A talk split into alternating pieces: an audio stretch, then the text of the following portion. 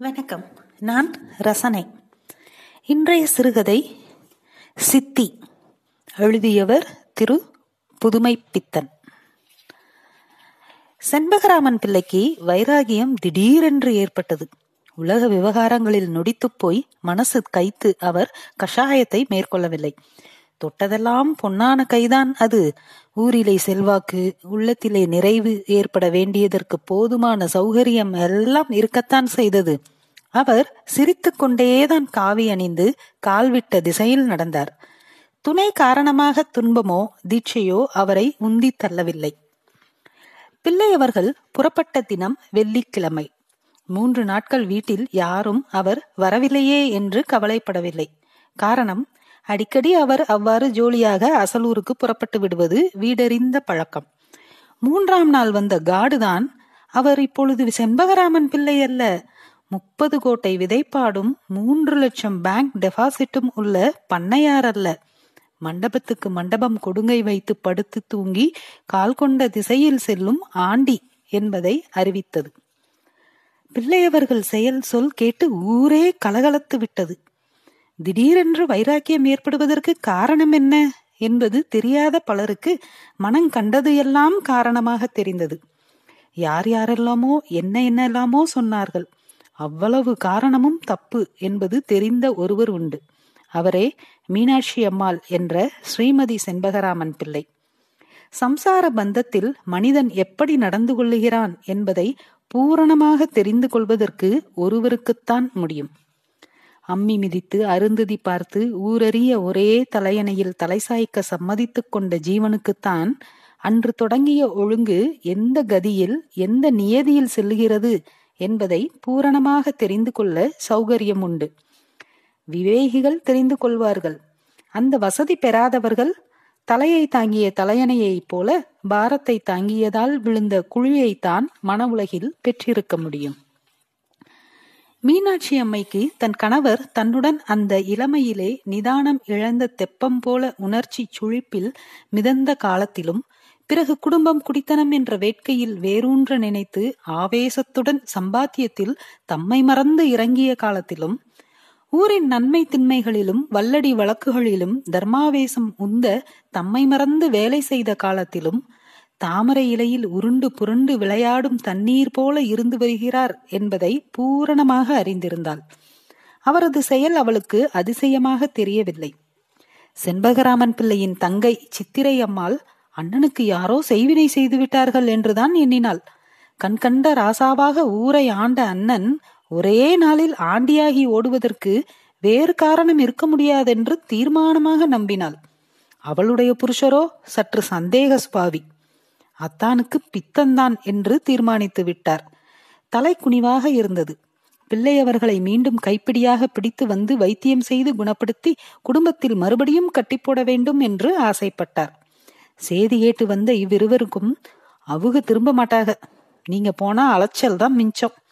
நல்ல வழியில நாம போய் நல்ல பாம்பு போடலாமா? என்று நிதானம் குறையாமல் பேசிய மீனாட்சி அம்மையின் வார்த்தைகள் தாம் புரியவில்லை. ஒருவேளை ஒருவேளை அவரை விரட்டிவிட்டு சொத்தையும் பொருளையும் தாய் வீட்டுக்கு சுருட்டி கொண்டு போக மீனாட்சியம்மை வெட்டிய குழியோ என்று சந்தேகித்தார்கள். பிள்ளைகளுக்கு தாமே மைனர் கார்டியன் என்றும் செண்பகராமன் பிள்ளையவர்களின் குடும்ப நிர்வாகம் முழுவதும் தம் அதிகாரத்தின் கீழ் ஒப்படைக்கப்பட வேண்டும் என்றும் அவர் முதல் காரியமாக கோர்ட்டில் வழக்கு தாக்கல் செய்தார். மீனாட்சி அம்மையின் பந்துக்கள் இதை பார்த்து கொண்டிருப்பார்களா? அவளுக்கு ஒன்று விட்ட சகோதரர் ஒருவர் உண்டு. அவர் தாம் கிராமத்தில் இருந்து கொண்டு செண்பகராமன் பிள்ளையின் நிலபுலன் வரவு செலவு கணக்குகளை பார்த்து கொண்டிருந்தார். நிர்வாகம் தம் வசமேதான் கொடுக்கப்படுவது நியாயம் என்பதற்கு அனுசரணையாக செண்பகராமன் பிள்ளையின் ஒரு மகன் சார்பாக சிவில் வழக்கு புலியான ஒரு வக்கீலுடன் சேர்ந்து எதிர் வழக்கு தாக்கல் செய்தார். மஞ்சட்கயிறு அகலாது போனாலும் மீனாட்சியம்மையின் கதி வெள்ளை புடவை விவகாரமாயிற்று. தங்கையம்மாள் ஊர் ஊராக ஆள் விட்டு தேட ஏற்பாடு செய்தாள். சிவில் விளக்கு ஆவேசத்தில் இருந்த அவளுடைய கணவருக்கு அது பிடிக்கவில்லை. வீணாக காலத்தை போக்கி சொத்து சீரழிந்த பிறகு அத்தான் வந்தென்ன? அப்படியே ஆண்டியாக போயென்ன? என்று நினைத்தார். ஆள் விட்டு தேடுவதை அப்புறம் பார்த்துக் கொள்வோம் என்பது அவரது கட்சி. ஊரிலே அவருக்கு செல்வாக்கு உண்டு செயல் உண்டு. செண்பகராமன் பிள்ளையுடைய வாண்டு பயலுக்கு முறைப்பெண் என்ற பாத்தியதைக்கு வாண்டு பெண் ஒருத்தி அவருக்கு உண்டு. அவ்விருவருக்கும் செல்ல கல்யாணம் செய்து வைத்து செண்பகராமன் பிள்ளை விளையாடியதனால் பிடி பலமாகத்தான் இருந்தது. அது இன்னும் கொஞ்சம் பலமாகும் என்ற நைப்பாசையும் உண்டு. அவருக்கு பிடி மட்டும் பலம். உரிமையோ பாத்தியதையோ இல்லை. எதிர்பாத்தியதைக்காரனுக்கு ஒரு வகையில் உரிமை இருந்தாலும் ஊர் தன் பக்கம்தான் சேரும் என்ற பலத்த நம்பிக்கை அவருக்கு உண்டு. செண்பகராமன் பிள்ளை காவி போட்டுக்கொண்டு பக்கத்து சத்திரம் வரையில் நடந்தார். அங்கே சாப்பிடவில்லை. உடம்பிலே ஒரு தெம்பு மனசிலே ஒரு கலகலப்பு காரணமற்ற சந்தோஷம் என்றுதான் சொல்ல வேண்டும். சிட்டுக்குருவி மாதிரி. அவருக்கு இந்த தீர்க்கமான காரியம் இவ்வளவு சுழுவில் கைகூடும் என்ற நம்பிக்கை ஏற்பட்டதே இல்லை. கண்ணீரும் அழுகையும் வழிமறிக்கக்கூடும் ஊரார் வந்து நின்று எழுப்பும் கௌரவம் என்ற மதில்களை தாண்ட முடியாது போய்விடக்கூடும் என்ற அச்சம் அவருக்கு இருந்து வந்துண்டு. ஆனால் ஒன்று யாரோ ஒருவர் கணீர் என்ற குரலில் அப்பா செண்பகராமா? என்று கூப்பிடுவது போன்ற தோற்றம் அவரை பல முறை ஏமாற்றியதுண்டு. சில சமயம் காலமாகிவிட்ட அவருடைய தகப்பனாரின் குரல் போல கேட்கும். முன்பு எப்போதோ ஒருமுறை நடுநிசிப்போது வாலிபம் குன்றாத காலம் மனைவியுடன் சலாபமாக பேசி கட்டி தழுவும் சமயத்தில் யாரோ ஜன்னலுக்கு வெளியே வந்து நின்று அப்பா செண்பகராமா? என்று கூப்பிட்டது போல் கேட்டது. அப்பாவா? இதோ வருகிறேன் என்று தழுவிய கையை வலுவவிட்டு எழுந்து வெளியே கதவை திறந்து கொண்டு வந்தார். வந்து வெளியே வெறிச்சோடி கிடந்த பட்டகசாலையில் நின்ற பொழுதுதான் இதென்ன முட்டாள்தனம் என்ற பிரஞ்சை எழுந்தது. குரலும் தகப்பனாருடையது போலே இருந்தது என்ற புத்தி தெளிவு போன்ற ஒரு சந்தேகமும் ஏற்பட்டது. இவர் குரல் கொடுத்து கொண்டு எழுந்து சென்ற நிலையில் உடலும் மனமும் கூம்பி போன மீனாட்சி அம்மாள் அப்பா செத்து அஞ்சு வருஷம் ஆச்சே இதென்ன தெய்வ குத்தமோ? சோதனையோ என்று நடுங்கிக் கொண்டு கேட்டாள். அவளை தேற்ற வேறு எங்கோ கேட்ட சத்தம் என்று சொல்லி சமாளித்துக் கொள்வதற்குள் அவர் பாடு பெரும்பாடாகிவிட்டது. இதே மாதிரிதான் நடு பகல். கடையில் உட்கார்ந்து பெரிய கணக்கு பிள்ளை எடுத்து கொடுத்த பேரேடுகளை புரட்டி பார்த்து கொண்டிருக்கும் போது இதே மாதிரி யாரோ கூப்பிட்டார்கள். பதில் குரல் கொடுக்க வாயெடுத்தவர் மின்னல் அதிர்ச்சியுடன் எதிர்மோதி வந்த சூழ்நிலை உணர்ச்சி வேதனை கொடுத்தபடி வாயடைத்தது. கடையிலே உட்கார்ந்திருந்தபடி சமாளிப்பதற்கு மிகவும் சங்கடப்பட்டார். சாலையிலே கருக்கிருட்டிலே முன் என்ன இருக்கிறது என்ற கவலை சற்றும் இல்லாமல் முதுகில் போட்ட சரடு புரண்டு விழாமல் கிணிங் கிணிங் என்ற மணி சத்தத்துடன் நடந்து போகும் காளைகளைப் போல மனசை அசைபோட விட்டு நடந்தார். சமயா சமயங்களில் ஊரில் எப்படி இந்த காரியம் சுழித்துக் கொண்டு எதிரொலிக்கும் என்பதை அவர் மனசு கற்பனை செய்ய முயலும். அவ்வளவையும் தப்பித்து வந்துவிட்டதில் ஒரு எக்களிப்பு. அதாவது தாய் கிணற்றடியில் தண்ணீர் எடுக்க சென்றபோது மெதுவாக அடுக்கு சட்டியை கவிழ்த்து அதன் மேல் ஏறி நின்று உரியில் உள்ள நெய்விலங்காயை திருடி தின்றுவிட்டு உதட்டோரத்தில் ஒரு பொடியில்லாமல் துடைத்து கொண்டதாக மணப்பால் குடித்துக் கொண்டு ஏலா எனக்கு பண்டமில்லையா? என்று பாசாங்கு செய்யும் தன்னுடைய சுப்பையாவின் காரியம் போல பிறர் கண்களில் படாதபடி விவகாரத்தை நடத்தி கொண்டதில் ஒரு எக்களிப்பு. என்னல திருட்டு முதி? உன் உதட்டுல தான் உரிப்பானேல இருந்த நெய் விலங்கா உட்கார்ந்திருக்கே என்று அவனுடைய தாய் அவன் குண்டுனித்தனத்தை செல்லமாக வெளிப்படுத்துவது போல காலம் என்ற அன்னையும் தம்முடைய திருட்டுத்தனத்தை வெளிப்படுத்திவிடும் என்பதை அவர் புரிந்து கொள்ளாமல் இல்லை. அப்போது நாம் அங்கு இருக்க மாட்டோம் என்பதில்தான் அவருக்கு ஏகமேனியாக எக்களிப்பு தலை சுற்றி ஆடியது. ஆனால் ஒரு காரியம். நாம் ஏன் இந்த காவியை போட்டுக்கொள்ள வேண்டும் என்ற கேள்வி மட்டும் செய்கிற காரியத்தை எதிர்த்து கேள்வி போட்டு மடக்கிக் கொண்டே இருந்தது. மாடு இழுக்க வண்டி உருண்டது. மனசு இழுக்க அவரும் நடந்தார் நடந்தார் நடந்தார் நடந்து கொண்டே இருந்தார். கருப்பாக செறிந்து கிடந்த மரங்கள் கரும் பச்சை கண்டு கடும் பச்சையாக பளபளவென்று மின்னின. நட்சத்திரங்கள் எப்போது மறைந்தன என்ற விவரம் அவருக்கு தெரியாது. ஊருக்கு வெகு தொலைவில் இரட்டை மாட்டு வண்டிக்கு பின்னால் எங்கோ நடந்து கொண்டிருப்பது அவருக்கு தெரிந்தது. தூங்கிக் கொண்டிருந்த வண்டிக்காரன் எழுந்து அவிழ்ந்து கிடந்த முண்டாசை எடுத்து கட்டிக்கொண்டு தை தை என்று காளைகளை நிமிண்டினான். சக்கரங்கள் சடபடவென்று உருண்டன. வண்டியும் தூசி படலத்தை எழுப்பிக் கொண்டு அந்த திரைமறைவில் ஓடி மறைந்தது. எதிரியை மடக்குவதற்குத்தான் சரக்கூடம் போடுவார்கள். பிரம்மாஸ்திரத்தை பிரயோகித்தால்தான் புகைப்படலத்தின் மறைவில் வருகை தெரியாமல் வந்து எதிரியின் வல்லுயிரை வாங்கும். ஓடுகின்ற மாட்டு வண்டிக்கு இந்த ராசாங்கமெல்லாம் என்னத்திற்கு? இப்படியாக நினைத்து கொண்டு சிரித்தார் பிள்ளை. படித்த படிப்பு எல்லாம் மனசில் திசை மாறி தாவி தம்முடைய பயனற்ற தன்மையை காட்டிக்கொள்வதாக நினைத்தார். இனிமேல் படித்து பாழாய்ப்போன கதையை எல்லாம் தலையில் விஷம் ஏறுவது போல ஏறி தம்மை கிறங்க வைப்பதற்கு சற்றும் இடம் கொடுக்க கூடாது என்று நினைத்தார். படித்த படிப்பென்ன அறிந்த ஞானம் என்ன? எல்லாம் எதற்கு? யார் கூப்பிடுகிறார்கள்? என்ற விடுகதையை விடுவிக்க வகையில்லாமல் திண்டாடுகிறதே?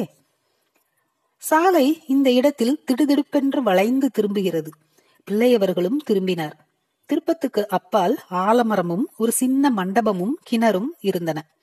வண்டிக்காரன் காளைகளை நுகத்தடியில் கட்டிவிட்டு அடுப்பு மூட்டி ஆழம் விழுது கொண்டு பல் துளக்கி கொண்டிருந்தான். மண்டபத்து முகப்பு தூணில் முதுகை சாய்த்து அருகே ஆண்டிப்பொட்டடம் துணை இருக்க கிழட்டு சாமி ஒன்று மனசை சோம்பலிலே மிதக்க விட்டு நிர்விசாரமாக உட்கார்ந்து கொண்டிருந்தது.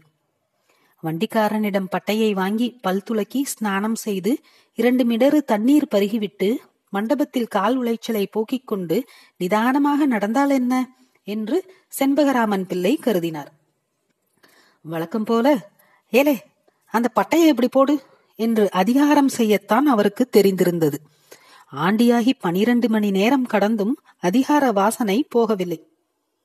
என்ன சாமி ஏலா ஓலை எங்கீங்க ஓலை பட்டையில இருக்கும் என்று எடுப்பாக பதில் சொன்னான் வண்டிக்காரன். குத்துக்கல்லில் சாய்ந்திருந்த கிழட்டுச்சாமி சிரித்தது. முத்து முத்தான பல்லும் தாடியும் பார்ப்பதற்கு மோகனமாகத்தான் இருந்தன. பிள்ளை அவர்களுக்கு வேட்டியின் காவிக்கு அடுத்த சொல் அதுவல்ல என மௌனத்தை கடைபிடித்து நிழலில் உட்கார்ந்தார். குதிரை சதையை வருடிக் கொண்டார். தடவி கொடுத்துக் கொள்வது சுகமாக இருந்தது. அவருக்கு சற்று தூரத்தில் மாடுகள் படுத்து அசை போட்டுக் கொண்டிருந்தன. கருத்த காலை போன ஜென்மத்தில் வழிமறிச்சான் உத்தியோகம் போலும் ரஸ்தாவில் பாதி தனக்கென்று படுத்துக் கொண்டிருந்தது. இவர்கள் நடந்து வந்த திசையில் திருப்பத்திற்கு அப்பால் பூம் பூம் என்ற ஹான் சப்தத்துடன் ஒரு வாடகை மோட்டார் கொல்லு மட்டும் ஜனங்களை ஏற்றிக்கொண்டு பேர் இரைச்சலுடன் ஐக்கிய ஜனநாயக நாடுகளின் ஏகோபித்த அணிவகுப்பினர்களை கூட்டிக் கொண்டு திரும்பியது. வழிமறிச்சான் காலை உதறி எடுத்துக்கொண்டு எழுந்திருந்தது. பஸ் டிரைவர் ஸ்டியரிங் சக்கரத்தை ஒடித்து திருப்பினான். பஸ் எதிரில் இருந்த புளிய மரத்தில் ஏற முயன்றது. கவிழ்ந்தது. உள்ளே குமைந்த ஜனக்குமைச்சல் பிரலாபிக்கும் இரத்த களரியாயிற்று. அதிலிருந்து ஜனங்களும் மூட்டை முடிச்சுகளும் வெளியே பீத்து எரியப்பட்டன. உள்ளே பலர் அடிபட்டு நசுங்கினர். ஸ்டியரிங் சக்கரத்தின் மீது டிரைவரின் பிரேதம் கவிழ்ந்து படுத்திருந்தது. ஒடிந்த கண்ணாடி துண்டு அவன் மூக்கை செதுக்கி எங்கோ எரிந்து விட்டது பதறி அடித்துக்கொண்டு எழுந்திருந்தார் பிள்ளை. மோட்டாரின் அடியில் சிக்கி கிடப்பவர்களை விடுவிப்பது எப்படி என்று தெரியாமல் அர்த்தமற்ற கூப்பாடு போட்டுக்கொண்டு வண்டியை சுற்றி சுற்றி ஓடி வந்தார். விபத்து பலமாகிவிட்டதனால் தனக்கு ஆபத்து வந்து விடுமோ என்று உழைப்பானையை சற்றும் கவனிக்காமல் கட்டை வண்டிக்காரன் வண்டியை பூட்டிக் கொண்டு குறுக்கு பாதையாக ஓடி ஆட்களை அழைத்து வருவதாக சொல்லி சிட்டாக பறந்து விட்டான் விழுந்த காக்கையை சுற்றி ஓலமிடும் காக்கை மாதிரிதான் செண்பகராமன் பிள்ளை கத்தினார். அவருக்கு எப்படி உதவி செய்வது என்று புரியவில்லை. இதற்குள் மோட்டார் வண்டியின் பின்னே இருந்தவர்கள் அதிர்ச்சியின் வேகம் அடங்கியதும் இறங்கினார்கள். உள்ளே இருந்த மற்றவர்களை இழுத்து வெளியே எடுத்தார்கள். செண்பகராமன் பிள்ளைக்கு மூட்டைகளை எடுத்து வரிசையாக அடுக்கத்தான் முடிந்தது. எதிரே கண்ட ஆபத்து அவரை கதிகலங்க வைத்து விட்டது எதிரே வந்த போக்கு வண்டிகள் இரண்டொன்று நின்றன. அடிபட்டவர்களை அடுத்த ஊர் வரையில் ஏற்றிச் செல்ல சம்மதித்தனர். கோடை இடி மாறி நிகழ்ந்த இந்த ரௌத்ர சம்பவத்தின் ஆரவாரம் ஒடுங்கி அந்த இடம் மறுபடியும் நிம்மதியாக இரண்டு மணி சாவகாசம் பிடித்தது. தம்மை அழைக்கும் குரலின் மாய கூத்து போல தென்பட்டது பிள்ளைக்கு. ஆனால் ஒடிந்து வளைந்த இரும்பாக நின்ற வாடகை மோட்டார்தான் அச்சம்பவத்தை நினைப்பூட்டும் தழும்பாக கண்களை உறுத்தியது. செயல் ஒடுங்கி நின்ற பிள்ளை நிதானம் பெற்று கட்டை வண்டிக்காரன் போட்டுவிட்டு ஓடின பட்டையை எடுத்துக்கொண்டு கிணற்றருகில் சென்றார். பல் துளக்கினார். குளித்தார். ஈர வேட்டியை ஆழம் விழுதுகளில் தொங்கவிட்டார். மண்டபத்தில் வந்து உட்கார்ந்தார். அடுப்பு புகைந்து கொண்டிருந்தது. அதையே கவனித்துக் கொண்டிருந்தார். இன்னும் நெருப்பு அணையவில்லை என்றது கிழட்டிச்சாமி. இத்தனை கோரத்தையும் கல்லு பிள்ளையார் மாதிரி இருந்த இடத்தை விட்டு அசையாமல் கிழட்டுச்சாமி பார்த்து கொண்டு உட்கார்ந்திருந்தது என்ற உணர்ச்சி செண்பகராமன் பிள்ளையின் மனதில் ஈட்டிக் கொண்டு செருகியது. துறவித்தன்மையை வெறுத்தார். மறுகணம் அவ்வளவு கல் நெஞ்சோ என்று பதைத்தார். அதே மண்டபத்தில் உட்கார கூட பயந்தவர் மாதிரி சற்று நகர்ந்து தள்ளி உட்கார்ந்தார். பதில் சொல்ல தெரியவில்லை. மோட்டார் வண்டியை சுற்றி சுற்றி ஓடி வந்ததனால் யாருக்கு என்ன லாபம் என்று கேட்டது கிழட்டுச்சாமி. சும்மா இருந்தது போதாதென்று தம்மையும் வேறு கேலி செய்கிறான் இந்த கிழட்டு ஆண்டி என்று கோபப்பட்டார் செண்பகராமன் பிள்ளை. எழுந்தார். பதில் பேசவில்லை. அடுப்பு இன்னும் புகைகிறது. அணையவில்லை என்று சிரித்தது கிழட்டிச்சாமி. அதை அணைத்து விடட்டுமா? என்றார் பிள்ளை. அவருக்கு பேச்சு கொடுத்து கொண்டிருக்க விருப்பமில்லை. ஒரு பட்டை தண்ணீர் மொண்டு அடுப்பில் ஊற்றி அணைத்துவிட்டு வேட்டி உலர்ந்து விட்டதா என்று வேட்டியை தொட்டு பார்த்தார். கிழட்டு பட்டையானாலும் ஒரு பட்டை தண்ணீருக்கு எவ்வளவு சக்தி இருக்கிறது பார்த்தியா? என்றது கிழட்டுச்சாமி. உலர்ந்த வேட்டியை கொசுவி உதறி கட்டிக்கொண்டார் பிள்ளை. மறுபடியும் மண்டபத்தில் வந்து உட்கார்ந்தார். சாமி எங்க போறதோ? என்று கேட்டார். எல்லாரும் போற இடத்துக்கு தான். வேற எங்க போக்கடி? இந்தா இந்த அவளை தின்னுறியா? என்று மூட்டையை அவிழ்த்து கையில் ஒரு குத்து அவலை கொடுத்தது கிழட்டிச்சாமி. பிள்ளை இரண்டு கைகளையும் நீட்டி வாங்கிக் கொண்டார். வாயில் கொஞ்சம் இட்டு குதப்பிக் கொண்டே அது என்ன புஸ்தகம்? என்று புருவத்தை நிமிர்த்தி சுட்டிக்காட்டினார். கிழட்டிச்சாமி அதை எடுத்து கையில் கொடுத்தது. பிழைகள் மலிந்த திருவாசக பதிப்பு அது. அனாதியான சிவபிரான் மாதிரி முன்னும் பின்னும் அற்றிருந்தது பிள்ளை அவர்களுக்கு மனப்பாடமான கிரந்தம் ருசியோடு படித்த புஸ்தகம். அதை வாசியும் என்றது கிழட்டிச்சாமி பிள்ளையவர்கள் அவளை மடியில் கட்டி வைத்துவிட்டு ராகத்துடன் வாசிக்க ஆரம்பித்தார். சாமி கேட்டுக்கொண்டே இருந்தது. வெளியிலே குப்பையிலே கிடந்தது ஆருக்காவது உதவுமே என்று எடுத்து வந்தேன். எனக்கு எழுத படுக்க தெரியாது என்றார் கிழட்டுச்சாமி படிக்காதவன் தூக்கின சுமையா? என்று அதிசயப்பட்டார் பிள்ளை. எழுத்தறிவற்ற மூடமோ வயிற்று பிழைப்புக்கு காவியோ? என்று சந்தேகித்தார் பிள்ளை. கிழடு சிரித்துக் கொண்டிருந்தது. நான் கைலாசத்துக்கு போகிறேன் என்றது கிழட்டுச்சாமி. கிண்டல் ரொம்ப பலமா இருக்கிறதே என்று நினைத்தார் பிள்ளை. உதறி அடித்துக்கொண்டு சாடி பேச அவருக்கு தைரியமில்லை. கூண்டோட கைலாசம் இல்ல. கைலாச பர்வதத்துக்காம் போறேன். நீயும் வருகிறீரா? என்று அவரை பார்த்து சிரித்தது அந்த கிழட்டுச்சாமி. எங்க போனால் என்ன? வருகிறேன் என்று எழுந்தார் பிள்ளை. சரி இருக்கட்டும். உன் பேர் என்ன? என்றது கிழட்டுச்சாமி. சாந்தலிங்கம் என்று சொல்லணும் என்றார் பிள்ளை. இதுவரை சொல்லிக் கொண்டு வந்தது? என்றது கிழட்டுச்சாமி. செண்பகராமன் பிள்ளை என்று சொல்லுவார்கள் என்றார். செண்பகராமன் பிள்ளையின் வாண்டு பயல் வடிவேலுக்கு மாமனாரான ஆணையப்ப பிள்ளைக்கு எதிராக வழக்கு தொடுத்த மனைவி வழி மைத்துனர் நல்லசிவம் பிள்ளை அவருடைய இரண்டாவது மகன் முத்துசாமியின் சார்பாக சொத்தை தம் நிர்வாகத்துக்கு கீழ் ஒப்படைக்க வேண்டும் அல்லது கோர்ட்டார் மேற்பார்வையில் வைத்திருக்க வேண்டும் என்று கட்சியாடினார். அவருடைய வக்கீல் கெட்டிக்கார வக்கீல். ஆணையப்ப பிள்ளைக்கு ஊரில் செல்வாக்கு உண்டு. நல்லசிவம் பிள்ளையின் வக்கீல் வருகிற அறுவடை வரை வழக்கை ஒத்திவைத்து பூநெல்லை அகற்றி கிஸ்தி பணத்தையும் மீனாட்சியம்மை சார்பாக தாமே கட்டிவிட்டால் குடுமி தம் கைக்குள் சிக்கிவிடும் என்று திட்டம் போட்டார். வடிவேலுவின் நலத்தை முன்னிட்டு வழக்காட புகுந்த ஆணையப்ப பிள்ளையின் யோசனை வேறு. அறுவடையின் போது களத்து நெல்லை மடக்கிவிட வேண்டும். அப்போது நல்ல சிவம் பிள்ளையின் கொட்டம் அடங்கும் என்று மனப்பால் குடித்தார் ஆணையப்ப பிள்ளை.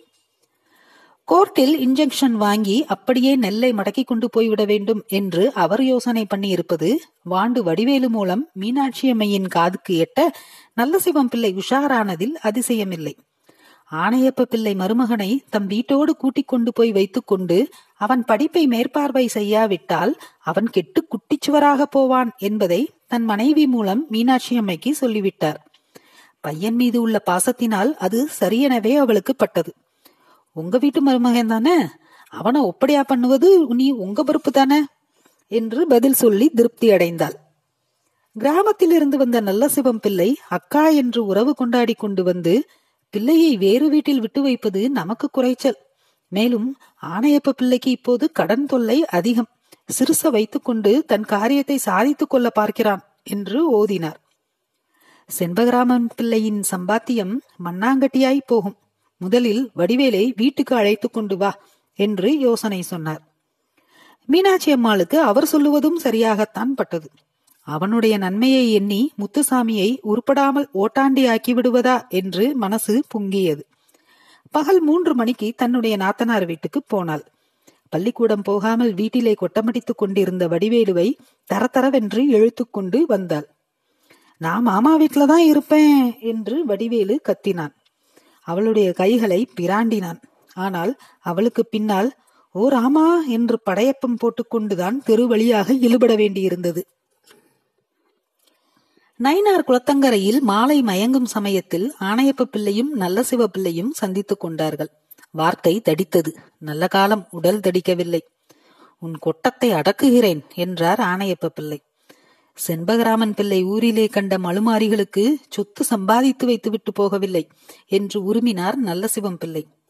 யாரடா மழுமாரி? செண்பகராமன் பிள்ளை சொத்து என்ன கொள்ளியற்று போச்சு என்று நினைத்து கொண்டாயா?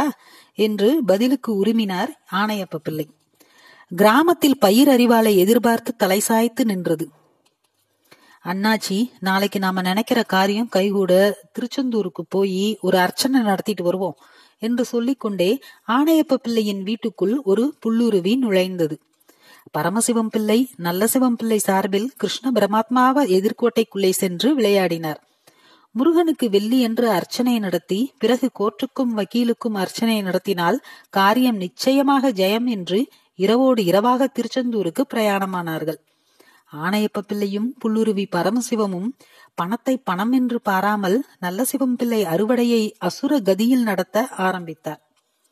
வெள்ளி சனி ஞாயிறு மூன்று நாட்களில் நெல்லை எத்தனை கோட்டையானாலும் ஒதுக்க முடியாதவன் ஒரு வேளாளனா என்பது நல்லசிவம் பிள்ளையின் கட்சி.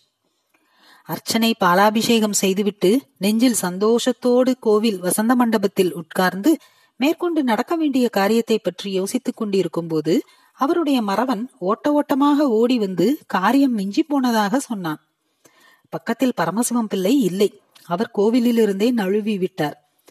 அண்ணாச்சி இங்க ஒரு இடத்துக்கு போயிட்டு வரேன் என்று அவர் சொல்லும்போது அவர் வார்த்தையை கபட நாடகம் என்று ஆணையப்ப பிள்ளை நினைக்கவில்லை. இன்ஜெங்ஷன் யோசனையை கைவிட வேண்டியதாயிற்று. இப்படியாக செண்பகராமன் பிள்ளையின் குடும்ப நிர்வாகத்தை யார் கவனிப்பது என்பதற்காக இரண்டு நபர்கள் அவருடைய சொத்தை வாரி இறைத்துக் கொண்டு கோர்ட் வாசலில் காத்து கிடந்தார்கள். சாந்தலிங்கசாமி மறுபடியும் தென் திசை நாடும்போது வருஷம் பத்து ஓடிவிட்டன. எங்கெங்கோ கிழட்டுச்சாமியுடன் சுற்றினார். கைலாச பர்வதத்தில் கிழட்டுச்சாமி ஒடுக்கமான போது அருகில் இருந்தவர் சாந்தலிங்கசாமி தான் அவர் கொடுத்த திருவாசக புஸ்தகம் அவர் வைத்துவிட்டு போன மூட்டை இரண்டோடும் நிம்மதியின்மை என்ற நிஜ சொத்துடன் உலகம் முழுவதும் சுற்றித்திருந்தார். கடைசியாக திருச்செந்தூருக்கு வந்து உட்கார்ந்தார். மனசு மட்டும் இருப்பு கொள்ளவில்லை. யாரோ தம்மை தேடி அழைப்பது போன்ற ஒரு மனநிலை. வாசியை வசப்படுத்தும் பழக்கம் பெற்றும் அடங்கவில்லை. கூப்பிட்டவர் யார்? ஏன் கூப்பிட வேண்டும்? பத்து வருடங்களாக வாட்டும் கேள்வி. கடைசியில் ஆணையப்ப பிள்ளையின் பாலாபிஷேகத்துக்கு ஏமாறாத முருகன் காலடியில்தான் அவர் வந்து விழுந்தார். ஓயாத கடலும் ஓயாத மனசும் அவரை அலட்டின. காவி துணியை அணிந்து கொண்டபோது இருந்த மன உல்லாசம் எங்கோ ஓடி மறைந்து விட்டது. புறப்பட்ட இடத்தையே அழகைப் போல தாம் சுற்றி சுற்றி திரிந்து கொண்டிருப்பதாக நினைத்துக் கொண்டிருந்தார். தமக்கு சாந்தலிங்கம் என்று பெயரிட்டுக் கொண்டதைக் கண்டு கிழட்டுச்சாமி சிரித்ததில் அர்த்தபுஷ்டி இருந்ததாகவே அவருக்கு இப்போது பட்டது. நல்ல வெள்ளிக்கிழமையும் நாளுமாக வவ்வால் மாதிரி இருட்டில் அல்லாடக்கூடாது என்று நினைத்து கோவிலுக்கு சென்றார். சந்நிதியில் தம்மை மறந்து நிஷ்டை சற்று கைகூடியது. லயத்தில் இருப்பவரை அத்தான் என்று யாரோ ஓடி வந்து கட்டிப்பிடித்துக் கொண்டார். ஆணையப்ப பிள்ளைதான். வழக்கம் போல வெள்ளிக்கிழமை வழிபாட்டுக்காக திருச்செந்தூருக்கு வந்திருந்தார்.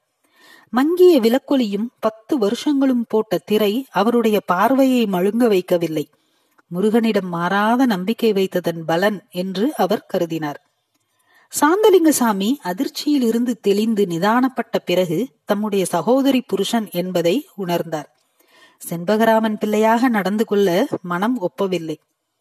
ஆணையப்ப பிள்ளைக்கு எப்படி தம் காரியத்தை செண்பகராமன் பிள்ளையிடம் சாதித்துக் கொள்வது என்று யோசனை. எதிர்க்க கூடாது போக்கில் விட்டு திருப்ப வேண்டும். அவ்வளவுதான். இரவு இரண்டு மணி வரையில் ரெண்டு பேரும் வசந்த மண்டபத்தில் உட்கார்ந்து பேசினார்கள். நீங்கள் நல்ல வழியில் இருப்பதை நான் கெடுக்க விரும்பவில்லை. சிறு பையன்கள் என்ன பாவம் பண்ணினார்கள்? சொத்தை ஊர்க்காரன் தின்னாமல் ஒரு ஒழுங்குபடுத்திவிட்டு மறுபடியும் கஷாயம் போட்டுக் கொள்ளுங்கள் என்றார் ஆணையப்ப பிள்ளை. மறுபடியும் வெள்ளை உடுத்து கோர்ட்டு ஏறி குடும்பத்தை சீர்தூக்கி வைக்க வேண்டும். ஆமாம் வடிவேலுவும் முத்துசாமியும் என்ன பாவம் பண்ணார்கள்? அவர்களுக்காக இந்த கட்டை உழைப்பதில் குற்றம் இல்லை என்றது சாந்தலிங்கசாமியின் மனசு. ஊர் பயல்கள் கொட்டத்தை அடக்காமல் ஓடியா போவது என்றது செண்பகராமன் பிள்ளையின் மனசு. சரி வருகிறேன். எழுந்திருங்கள்.